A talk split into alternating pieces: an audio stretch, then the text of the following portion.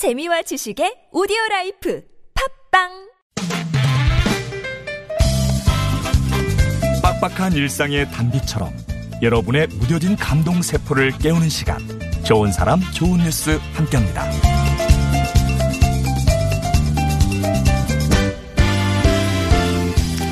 중국의 만원 지하철 영상이 화제입니다.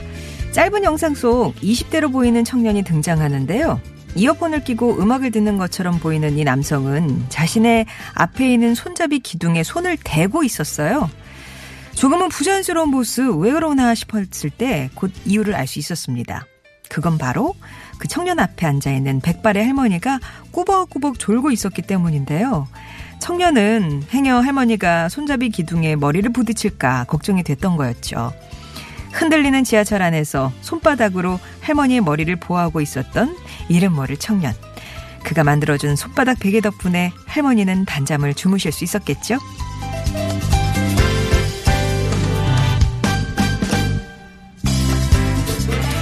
식구란 함께 식탁에 둘러앉아 식사를 하는 사이를 말하는데요. 얼굴 반찬 하나로도 맛있게 식사를 할 수 있는 건 아마도 함께 나누는 대화 덕분일 겁니다. 미국에 사는 백발의 할머니 제는 점심을 먹으러 패스트푸드점에 들어갔지만 막상 혼자서 식사를 할 생각에 겁이 났었나 봐요. 그래서 이미 자리를 잡고 식사를 하고 있던 20대, 20대 청년 에릭에게 다가가서 합석해도 되겠느냐고 정중히 물었습니다. 그러자 이 청년 망설임 없이 그럼요 물론이죠 라고 답한 뒤에 테이블 위에 음식을 옮겨 자리를 만들어줬대요. 그리고 어떻게 됐을까요?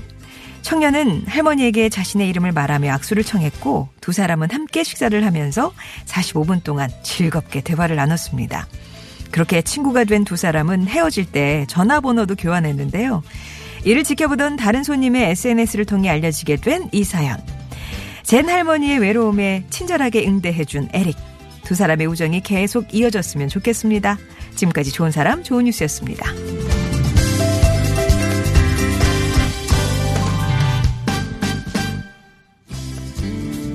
When your legs don't work like they used to before.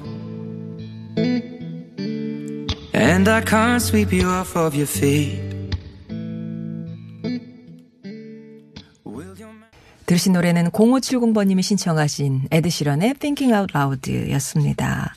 아유, 오늘은 참 든든한 청년 얘기로 시작하네요. 먼저 중국 만원 지하철, 지하철 속에 아주 따뜻했던 장면입니다. 의자 옆에 이렇게 기둥이 있잖아요. 보통 이게 지하철이 사람이 많고 하면 그걸 잡고 있는 게 보통인데 어떤 청년이 손을 펴서 대고 있어요. 어, 조금 부자연스러운 거 아니야? 자세히 보니까 아, 그 앞에 앉아 있던 할머님이 조, 꾸벅꾸벅 주무시고 계셨던 거죠. 그러니까 이게 머리가 기둥에 닿아서 아프실까봐 그 사이에 손을 넣어서 베개를 만들어 드린 겁니다. 요 짧은 장면.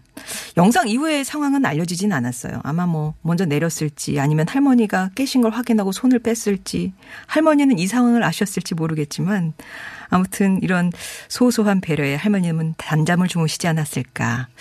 생각해 보면은요, 우리도 지하철이나 버스 이용할 때 좀 자잖아요. 잘 때 많잖아요. 저는 좀 그래요. 잘 때 많은데. 당신이 잡는 사이에 이렇게 또 좋은 일이 일어나고 있었던 건 아닌가? 예, 이런, 어, 생각, 상상도 하게 되더라고요.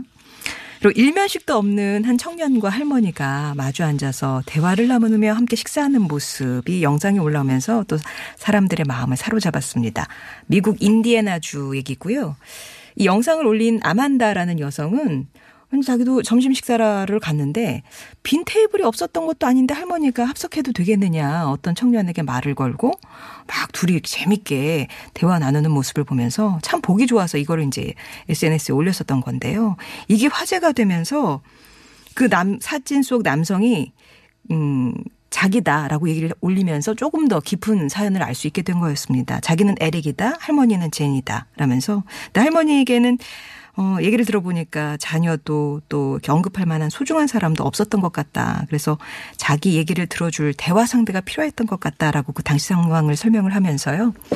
온라인에서 우리 얘기가 회자됐다는 말을 전하려고 그때 받아뒀던 그 전화번호로 할머니께 음성 메시지를 남겼다라고 얘기를 하고 있습니다.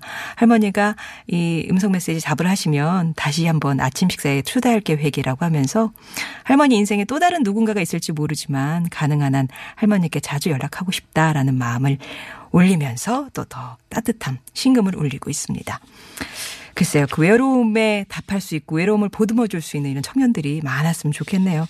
좋은 사람, 좋은 뉴스에서는 우리 주변의 따뜻한 소식들 모아서 전해드리고 있습니다.